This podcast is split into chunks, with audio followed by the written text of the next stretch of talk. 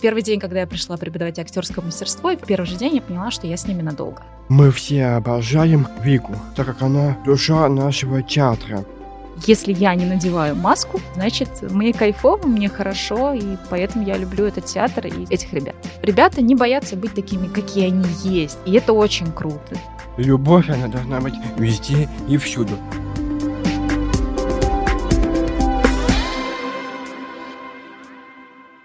Всем привет! Это «Луч» — совместный подкаст благотворительного фонда «Абсолют помощь» и студентов вышки.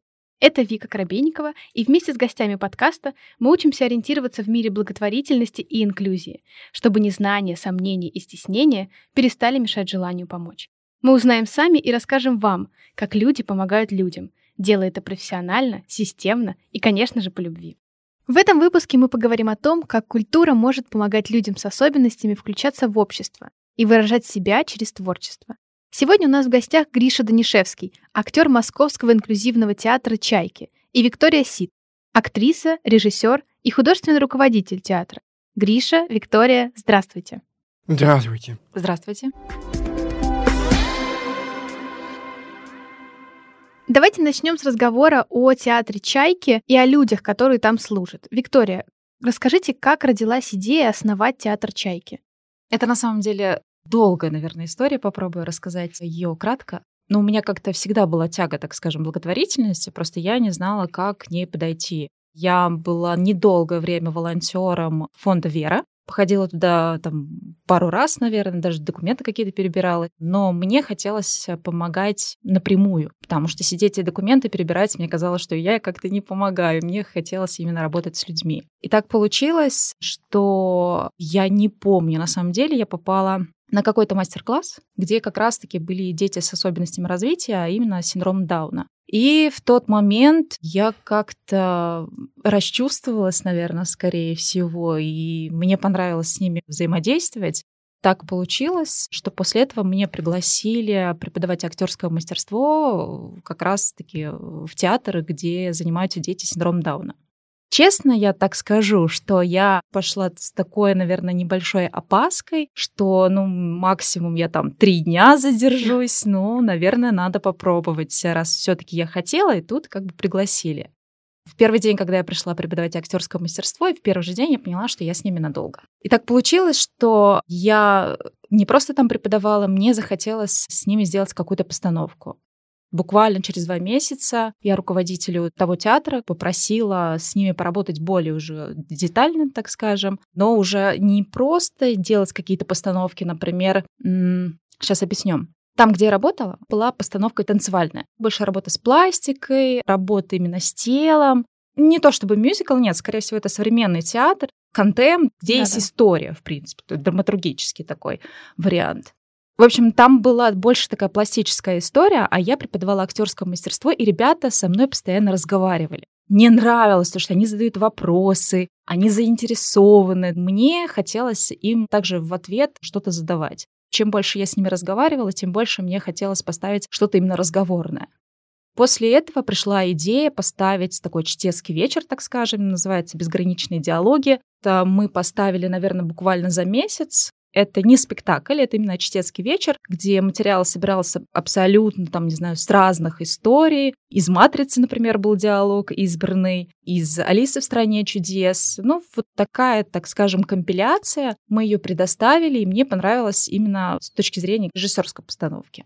И после этого я поняла, что мне хочется с ними работать именно со словом. Пришла идея поставить с ними спектакль уже в жанре сторителлинг. Я с ними, наверное, работала, сейчас скажу, но месяца три просто задавала им вопросы. То есть мы занимались актерским мастерством, и я полчаса отводила для того, чтобы им задавать абсолютно, там, не знаю, разные вопросы, начиная, что такое любовь, заканчивая, что будет, если они умрут. Угу. Да, то есть такие философские какие-то вопросы. Но мне просто было интересно от себя, как они мыслят, чего они вообще хотят, потому что Многие мне, например, говорили, что дети с синдромом Дауна, они, так скажем, особо не мыслят. То есть они делают, например, Мгм. вот они проснулись, поели, ушли спать, а когда я с ними стала работать, я поняла, что это абсолютно не так, это абсолютно глубокие люди, и поэтому мне было интересно больше и больше задавать вопросов. И за эти три месяца накопилось огромное количество материала, возникла идея сделать такой спектакль «Вопрос-ответ» в жанре сторителлинг, хотя как бы у меня нет режиссерского образования, я актриса, но вот я прям очень сильно хотела. В итоге я поставила этот спектакль, но я очень сильно устала на тот момент. Свои, наверное, все силы, которые у меня были, я, так скажем, вложила в эту историю. И после этого я решила взять паузу такую как бы небольшую паузу для того, чтобы понять, дальше я хочу этим заниматься или нет. Хотя на самом деле у меня не было вопросов, с ними ли я буду заниматься или нет. То есть я понимала, что я с ними буду работать, но вот в каком формате, то есть я этого не понимала. И после того, когда я взяла паузу, я решила сделать свой, так скажем, театр. То есть, поработав с ребятами, вы поняли, что хотите дальше в этом развиваться и создали собственную вообще историю. Да. Это на самом деле было все случайно. Я понимала, что я готова работать с этими ребятами, но у меня не было даже в мыслях, что можно сделать театр. Окей, студию, да, я готова сделать, но театр, я говорю, не-не, нет, как бы я на такое не готова. Это как бы слишком, это большая ответственность. И мне потом один из э, как раз отцов наших ребят, он сказал, я вижу, что вы сможете это сделать, давайте, давайте, подумайте. Я ушла на лето, так как это была весна. Я сказала, окей, давайте мы на лето уйдем, а потом ну, как бы посмотрим. Сделаем, значит, да. Нет, так ну просто будет студия, где мы будем заниматься актерским мастерством. Но за лето моя коллега Екатерина, она сказала, давай я тебе помогаю. Сняла мне помещение, дети у тебя уже есть, вот как раз-таки те, которые мы за неделю нашли. И пришла идея создать свой театр. Так и у нас он случился случайно, не случайно. Да-да-да. Ты как раз затронула тему коллег и актеров. Можешь поподробнее рассказать про нынешний состав и актерский, и педагогический, режиссерский? Кто они? Вот погрузить в эту атмосферу. Если говорить про актеров с особенностями, основная, так скажем, труппа это как раз те ребята, которых я нашла тогда за неделю. У нас, по-моему, только два мальчика ушли по семейным обстоятельствам. Остальные все те же самые. Гриша пришел с другого театра ко мне, вернулся, так скажем. И двое ребят тоже вернулись с другого театра. Про коллег говорить. Коллеги — это даже не сотрудники, я бы так даже, наверное, их не назвала. Это мои друзья, энтузиасты, которые постоянно понимают, что я чего-то хочу, мне нужна постоянно какая-то помощь, и они Прибегают на эту помощь. прибегают да. на эту помощь. Так получилось, что, например, мой однокурсник Николай Бундаков сначала мне помогал, как как раз-таки актер в главной роли в спектакле «Между двух стульев». Там я им тоже срочно позвонила и говорю, я только тебя вижу в этой роли, да и вообще у меня не было выбора, так скажем. Вот. э, Ну и, в принципе, он идеально подходил под эту роль. И все уже вот три года он играет эту роль. Он как волонтер прибегает к помощи, наверное, тогда, когда мне необходимо. И помощник режиссера Евгений Пучков — это вообще моя незаменимая рука. Я вообще не представляю, что бы я без него делала. Он тоже помогал в том первом спектакле, который я захотела тогда сделать в жанре сторителлинг. И вот он тоже с тех пор со мной. Он делает вообще все. Он делает афиши, он делает дизайн, он редактирует мой текст. Так как я тоже с особенностью, так скажем, у меня дислексия, то есть я могу хорошо придумывать в творческом плане. У меня воображение очень хорошее. Но вот вслух она как бы включается, эта дислексия, я так понимаю, что я такая, ну, я среди своих.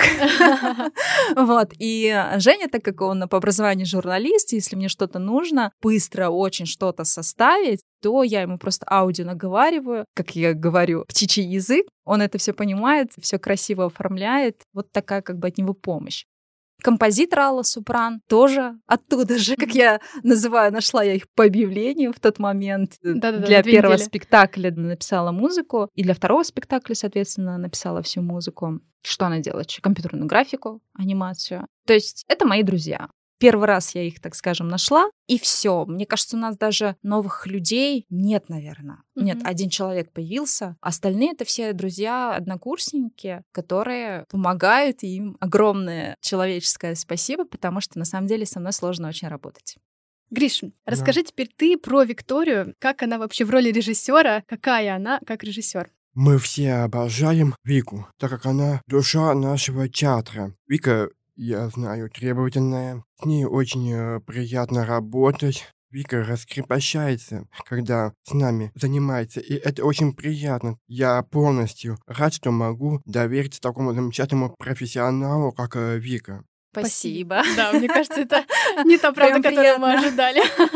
Очень хорошая обратная связь, на самом деле. Я на самом деле всегда удивляюсь. Я очень строгая. Я, наверное, из тех педагогов, которые работают с особенностями развития с детьми, но я не сисюкаюсь вообще от слова совсем. Мгм. И родители это видят. На самом деле они даже мне говорят за это спасибо. Я всегда удивляюсь. Есть, конечно, у нас ребята, с кем нужно особенно прям сюсюкаться. Но в целом я, как мне кажется, очень строго. Но когда я слышу обратную связь и то, что у меня там сотрудники, мои же друзья, три года со мной не уходят, ну, наверное, не все потеряно. А расскажи, что тебе дает работа в театре?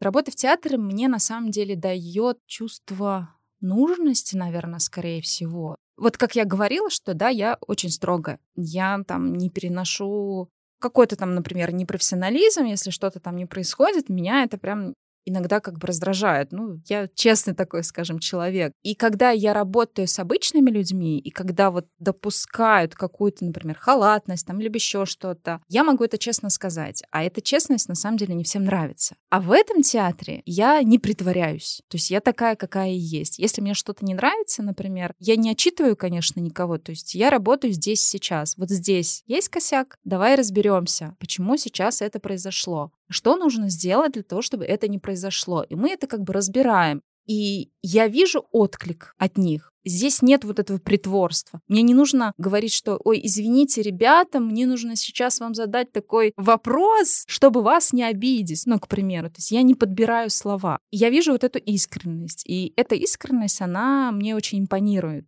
Поэтому этот театр, наверное, дает мне самой же быть собой. Потому что если я не надеваю маску приличия, да, так скажем, значит, мне кайфово, мне хорошо, и поэтому я люблю этот театр и, соответственно, этих ребят. Гриша, а если про тебя говорить, почему тебе нравится играть в театре «Чайки»? Что это для тебя значит? Что тебе это дает?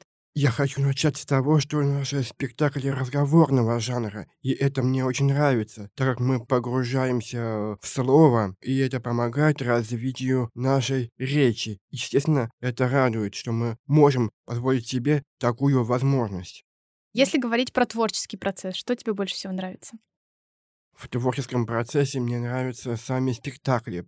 Их создание? То есть тебе нравится, когда вы придумываете, что-то делаете, или про что ты Ну говоришь? да, я именно про это. Про это. импровизацию расскажи. Помнишь, онлайн у нас была репетиция, и ты меня спросил, можно ли импровизировать, и мы с тобой начали импровизировать. Потому что у меня возникали сложности с э, изучением материала, потому что вот всегда хочется иметь какие-то замены слов, чтобы не сильно, недословно Мгм. заучивать. Очень э, хочется от себя что-то добавить, а с другой стороны, когда ты импровизируешь, а импровизации, на мой взгляд, достаточно много, это позволяет мне лучше расширить свою память. Да, я объясню на самом деле по поводу импровизации. Наверное, фишка нашего театра — это импровизация. Я много времени на это уделяю для того, чтобы ребята умели импровизировать. Опять-таки скажу о том, что смотрела, например, некоторые спектакли с особенностями. Там заученный текст, и честно, я вот приходила и говорила, ну да, молодцы, выучили текст, давайте поаплодируем. Ну, Мгм. как-то многие так думают, и я, соответственно, тоже так думала. Поэтому, наверное, главной такой фишкой, главной индивидуальности было, что мне очень хотелось научить их импровизировать. Я иногда просто молчу, я сижу, говорю, давайте представим такую ситуацию и придумываю какую-то ситуацию, а теперь попробуйте пожить. В принципе, как у актеров, это у нас называется этюдный метод. Это так здорово, потому что они так импровизируют. Я просто сижу, на самом деле, и так писываю, записываю. О, мне нравится этот ответ. А давайте этот ответ возьмем вот в наш спектакль. И поэтому, ну, я думаю, что мы позже поговорим про этот спектакль, голос. Там очень много юмора, много интересных вещей, и эти все фразы абсолютно их, они не мои. То есть я их просто беру и записываю. Так сижу, Мгм. как в сторонке, такой Мгм. в режиме наблюдателя. О, классная фраза, надо запомнить. Я сижу, записываю. То есть, если, например, последние репетиции посмотреть, я просто сидела в ноутбуке, там просто печатала, печатала, печатала, и они импровизируют очень классно. Поэтому он для них дает тоже какое-то чувство важности. Они в этом очень сильно раскрываются. Наша такая победа нашего театра, гордо скажу. Да, на самом деле, мне кажется, импровизация — это самый сложный процесс. Да. Ну, легче выучить, мне кажется, запомнить и сыграть, чем в процессе придумывать ответы. Вот это все для меня это просто что-то невероятное. У любого творческого процесса и коллектива есть свои особенности работы, которые могут быть известны только тем, кто погружен в эту внутреннюю кухню. Виктория, можешь ли ты рассказать про основные отличия работы с актерами с особенностями? Отличия от кого? От обычных актеров? Что необычного в этом процессе? Что вы замечаете такого специфичного? Что бы вы отметили как такое новое, отличное? Первое, это, конечно же, то, что я уже говорила, это искренность. Второе, это они говорят то, что думают. И мне это очень нравится, потому что я от всех этого добиваюсь. Я от всех добиваюсь задавать точные вопросы, как бы, чтобы без всяких намеков. Это внешнего да, фильтра. Внешнего фильтра, когда люди подбирают слова. Вот это, наверное, главная особенность, искренность. Этим отличается. Я очень много преподаю обычным ребятам, Обычные ребята, их очень долго надо раскрепощать для того, чтобы появилась хотя бы хоть какая-то импровизация. А здесь ребята не боятся быть такими, какие они есть. И это очень круто. То есть они засмеялись над какой-то шуткой, и мы все такие ха-ха-ха-ха, и у нас прям так весело очень. Да, Гриш? В этом плане у нас какая-то есть свобода. Я где-то строгая, а где-то вот прям им даю большую свободу у нас, например, девочка есть, если что-то ей не нравится, она закрывает уши и все, она не хочет там работать. Я прям так и говорю. Рима ее зовут, да. Рима, что случилось? Сначала я прям пугалась, как с ней разговаривать вообще как бы непонятно. А потом, наблюдая, так скажем, за их поведением, здесь поведение у всех разное. Кто-то реагирует на строгость как-то иначе, кто-то на юмор реагирует как-то по-другому вот получается в случае Риммы, значит, что-то ей сейчас не понравилось. Давайте сделаем вдох, выдох, все, готово работать? Готовы. Я понижаю тон, и мы начинаем работать. Это ее такая обратная связь. То есть ей не понравился, например, какой-то мой тон. Ага, и я отслеживаю это. Так, ей не понравилось, мне нужно сейчас самой смягчиться. Кстати, вот еще, наверное, особенность. Они очень чувствуют настроение. Это очень сильно, особенно Гриша. Гриша, когда я начинаю переживать, я говорю, ребята, все хорошо, у нас скоро спектакль, а сама я уже трясусь, то есть я переживаю, мне кажется, что у нас спектакль не собран, у нас вообще ничего не получится. Я стараюсь вида не показывать вот в этом моменте. И Гриша такой, Вика, не переживай, все у нас будет хорошо.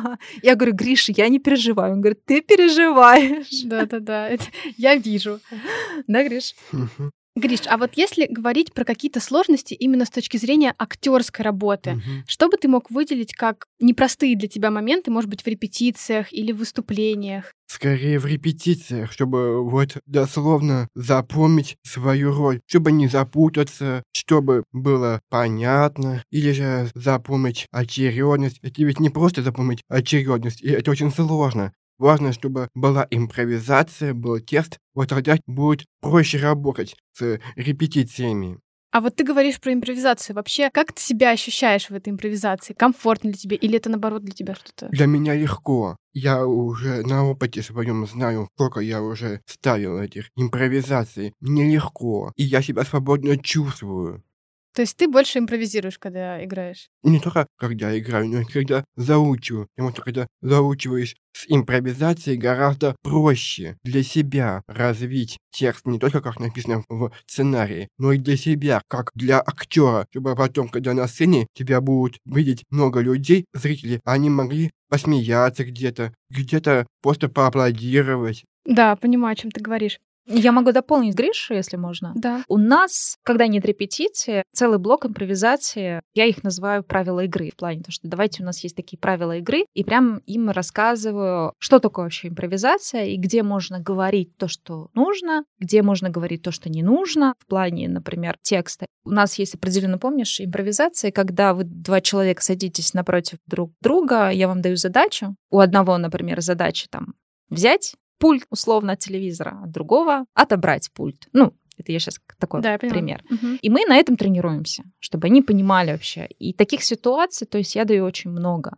На этих ситуациях, соответственно, они учатся правильно импровизировать. Я сама актриса, я на самом деле не умею импровизировать.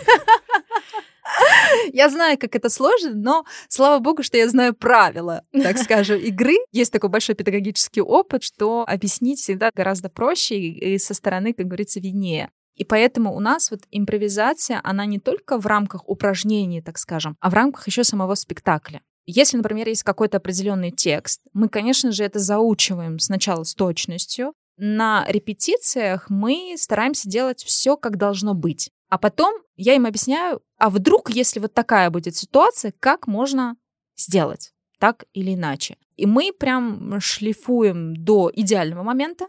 И, кстати, вот последний спектакль, там импровизации, наверное, практически не было. Один-два раза. Но сам спектакль получился ощущение у зрителей импровизированный, потому что жанр такой. Благодаря, так скажем, позволению импровизации, они быстро учат текст. Потому что нету такого, что типа вот надо строго выучить текст. Да, давайте учить текст, это правильно, но если вдруг будет такая-то такая ситуация, ничего страшного в этом нет, зритель не знает, что должно быть, поэтому здесь можно так. Да, мне кажется, это самое главное правило, что зритель не знает, как правильно. Да, да, да. Поэтому, поэтому у нас можно... такая как бы игра, наверное. Да. Для нас это игра, мы в этом существуем. Угу. Ну, у нас спектакль между двух стульев. Там есть такая фраза: правило создается по ходу игры. Наверное, это наш такой девиз спектакля, что наши правила создаются по ходу игры. У нас есть правила определенные, у нас есть точность, но при этом можно поиграть.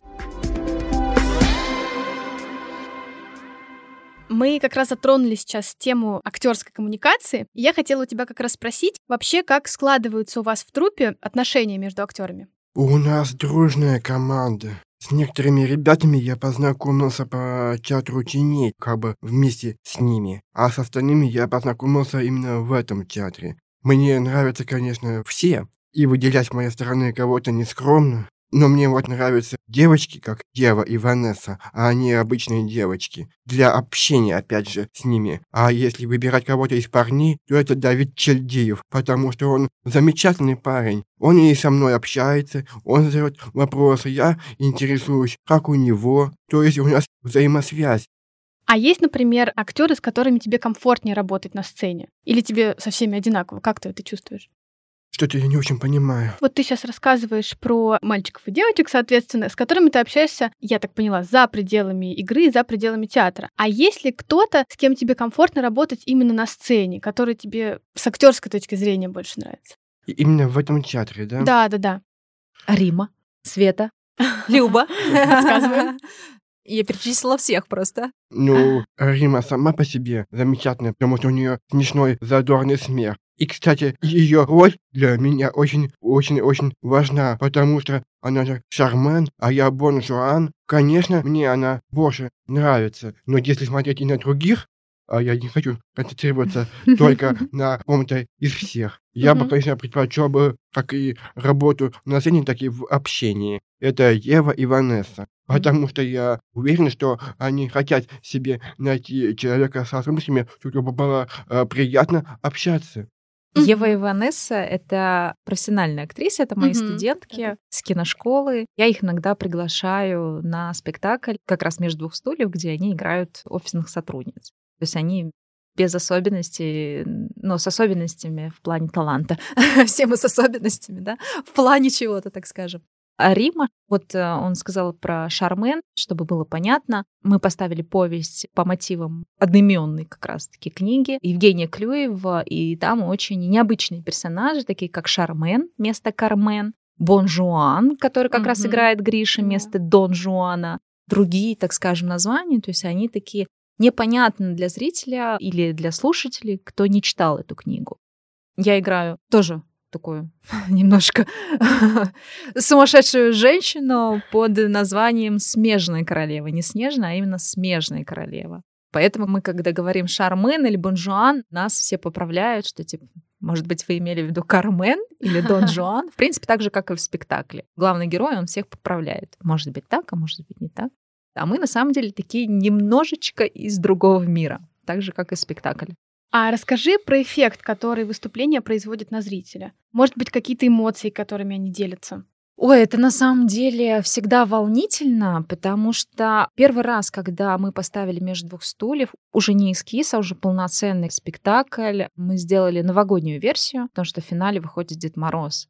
Я до конца вообще не понимала, как примут этот спектакль, потому что это сюрреалистическая история, она немножечко такая сумасшедшая. И так как, к сожалению, эту книгу почему-то у нас знают единицы, хотя она достойна быть наравне с Алисой в «Стране чудес», практически такая же история, только вместо Алисы некий Петропавел, точнее, не то Петр, не то Павел, и автор назвал его Петропавлом. И так как это история вот в таком как бы жанре, и я, так скажем, без режиссерского образования, ну, два года отучилась, но я имею в виду без оконченного, так скажем, режиссерского образования. Мне было всегда очень страшно, особенно вот первый раз, но эффект был очень колоссальным. То есть я выхожу сказать спасибо, зрители аплодируют, аплодируют без остановки. Я говорю, все, спектакль закончился, спасибо всем. И они не уходят, они просто сидят, не встают, не уходят. Я помню, что я первый раз растерялась, а что делать? Я опять говорю, спектакль закончился, можете идти. И так было практически всегда.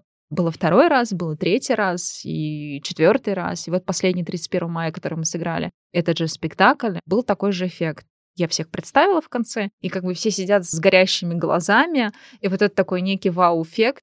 Мне непонятно, а правда им нравится, или они просто вот... Э, просто не хотят уходить. Просто не хотят уходить нравится то, что они оставляют очень крутые отзывы. Я потом захожу в свои соцсети, я просто вижу отмеченные, отмеченные, отмеченные. Хотя у нас там зрителей не так много, если говорить про большие театры, да, у нас всегда место 50-60 человек. Но, тем не менее, в историях я вижу, что отмечают, отмечают с каким-то вот вау-эффектом. И мне кажется, это дорогого стоит нам нравится. Гриш, пишите больше. Да, хотела тебе вопрос задать. Да. А что ты чувствуешь, когда зрители стоят, аплодируют, не хотят уходить? Я считаю, что если говорить про зрителей, они почему не выходят? Ну, потому что, наверное, чувствуют, чувствуют что хотят как это объятие с, с актерами, да. с нами, с детьми. И потом они сами шокированы. Они не ожидали, что вот так все вот гладко. Пришли, посмотрели, захотел что-то еще, может, с детьми, с нами пообщаться. Да, кстати, вот Гриша правильно сказал, что они хотят объятий, и они не ожидают, да, тот эффект. Я повторюсь то, что я вот вначале говорила, они приходят нас поддержать в плане благотворительности. Я такая же, на самом деле, была, поэтому, мне кажется, это нормально. То есть они идут, ну вот это благотворительное, надо ребят поддержать, надо сходить. Но в итоге они сидят, они не жалеют ребят, они смотрят на них как на актеров, потому что, во-первых, это еще история такая, что они не играют никого, да, это такая сюрреалистическая история. И в этом жанре, например, Гриша может существовать как некий Бон Жуан, там некий какие-то пластилин мира. Я, например, не понимаю, как какую-то некую большую классику взять и поставить э, на актеров, которые не соответствуют типажу, так скажем. И здесь абсолютно такая типажная история. Вот э, Свете подходит быть тридевятый цаца, она такая у нас э, утонченная, да. Все, она играет практически саму себя. Зритель, соответственно, получает этот вау-эффект, что он приходит и смотрит на историю, стирается границы, к которым мы добиваемся. Для нашего театра это, наверное, задача, да, такая номер один, чтобы стереть границы, чтобы не было такого, чтобы они жалели этих актеров. Все, они посмотрели, они получили спектакль без всяких границ. И вот они сидят и обдумывают, что дальше. И хотят объятий. Да, это правда.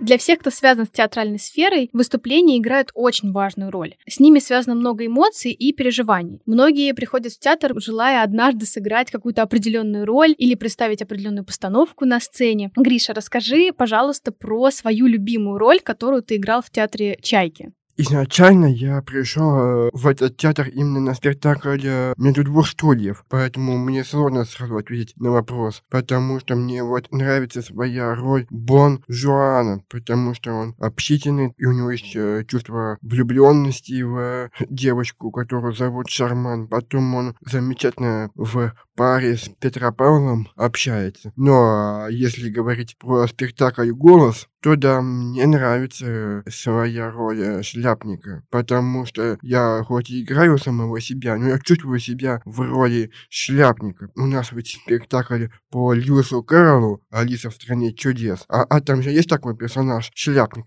Вот и думаю, ведь все-таки у, у шляпника настоящего есть чувство юмора. Ну почему бы и мне не попробовать эту же роль ну, в своей сфере, сфере импровизации? Я могу объяснить в стране чудес, чтобы слушателям было понятно. Голос у нас спектакль в жанре storytelling, где ребята отвечают на вопросы некого голоса. Но как вообще связан с Алисой в стране чудес, да, чтобы было понятно? Там сюжет такой. Актеры с особенностями развития. Это персонажи из Алисы в стране чудес, которые готовятся к спектаклю, к выходу, и они обнаруживают, что дверь заперта. И вот когда они пытаются выйти, появляется некий голос из ниоткуда, и он задает такие условия, что они могут выйти в том случае, если ответят на все его вопросы. И здесь начинается уже настоящий спектакль, как раз-таки в жанре сторителлинг, поэтому мы его и называем, да, художественно-документальная история. Это абсолютно ответы настоящие, но чтобы было интересно, сделано драматургически, добавлены какие-то художественные элементы. И так как у нас наш основной спектакль это «Между двух стульев», сюрреалистическая история, Алиса в стране чудес тоже такая сюрреалистическая история. И вот э, пришла идея, что нужно все-таки Алису взять, хотя бы для начала. Когда мы репетировали, многие думали, что мы репетируем Алису в стране чудес, а на самом деле это абсолютно другая история. Поэтому сейчас Гриша про это и говорил. Гриш, а есть ли у тебя какие-то роли, которые ты хотел бы сыграть в будущем? Это только в мечтах, не знаю, Добрый ли Вика такие Расскажи. Да, мне тоже стало Конечно. интересно. Ну, например, Водолазкина, Авиатор. Мы сейчас э, дочитываем. Обещали, э, что вот фильм должен выйти. Очень бы хотел. Потом мне интересен также Шекспир, Ромео и Да. Джульетта. Меня интересует папа. э, Это матросская тишина. Галичи. Вот такие вот. Такой у нас Гриша. серьезные темы, потому что вроде как, как мне уже темы знакомы. И любовь тоже. Хочется показать это в каком-то необычном жанре. Вот хочется пока на этом остановиться. Но думаю, что «Авиатор» и «Ромео» и «Джульетта» и «Дубровский» и «Девочка из города» — это вот первые мои пожелания. С ума сойти, это такие прям произведения. Даже взрослые не Вообще. знают. Да, да, Да. Поэтому, когда я помню, что я стала с ними разговаривать, не просто проводить с ними занятия по актерскому мастерству, да, а именно мне было с ними интересно поговорить, что они читают, э, что они едят. Я просто им прямо задавала эти вопросы, и Мгм. когда слышала такие ответы, что я даже не знала каких-то, так скажем, вещей, я была впечатлена. Поэтому, да, Гриша у нас, мне кажется, вообще самый умный, мудрый. Я, кстати, его всегда называю, даже когда кому-то рассказываю про своих ребят, я говорю, вот у нас есть Гриша, я его называю мудрый К. Это что значит? Ну, мудрый К из Маугли. А, Э, да-да-да. Да, он такой как бы мудрый, у него всегда есть ответы. Если у нас ребята начинают, так скажем, баловаться, он всегда сделает так, чтобы все собрались, а, чтобы у всех появилось внимание. Такой классный. Гриш, а можешь поподробнее рассказать, почему ты назвал именно эти произведения? Потому что они трогают мою душу. А вот э, вспоминаешь повесть Любови Федоровны Воронковой, девочка из города, и сразу думаешь, о, это же тема, которая трогает за душу. Хочется показать это в каком-нибудь жанре, в спектакле. Или опять же, тема любви. Ну как ее еще покажешь на сцене, если не показать взять Ромео и Джульетту? Так же, как и ссора между двумя барными, двух поместьй Кистеневкой и Покровским, как Дубровский и Троекуров. Но хочется какие-то темы, которые, ну, в нашей жизни присущи, можно так сказать. А папа из «Матросской тишины» почему тебя привлекает? Ну, я потому что посмотрела фильм сначала Владимира Машкова с Егором Бероевым, потом почитал саму пьесу Галича «Матросская тишина» и подумал, если тема связана с войной, и любовью, то почему же не попробовать? К тому же там такие персонажи, как Давид Шварц, Таня Сычева с Рыбаковой Балки, которая была в него влюблена и стала его женой. Я беру на заметку, Гриш.